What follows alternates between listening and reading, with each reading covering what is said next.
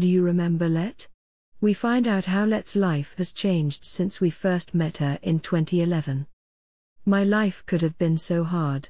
I could not have been in this beautiful place, a lot has changed since we first met Let in 2011.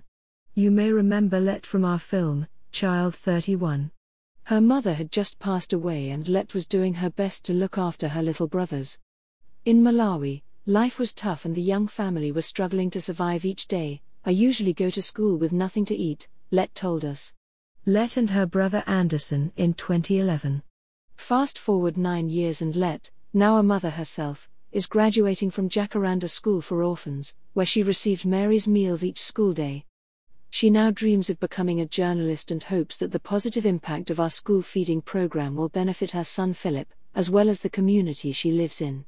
Let said, I want to go to college and study journalism so I can find out information and see how things are moving in my country. Some of us in Malawi are still suffering.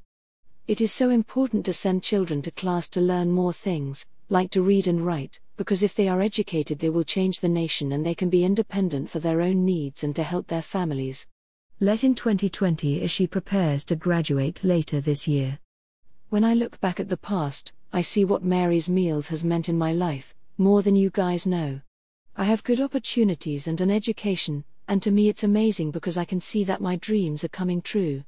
Hear more from Let by watching this short film.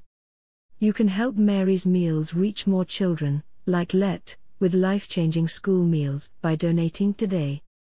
Brought to you by Audio Harvest.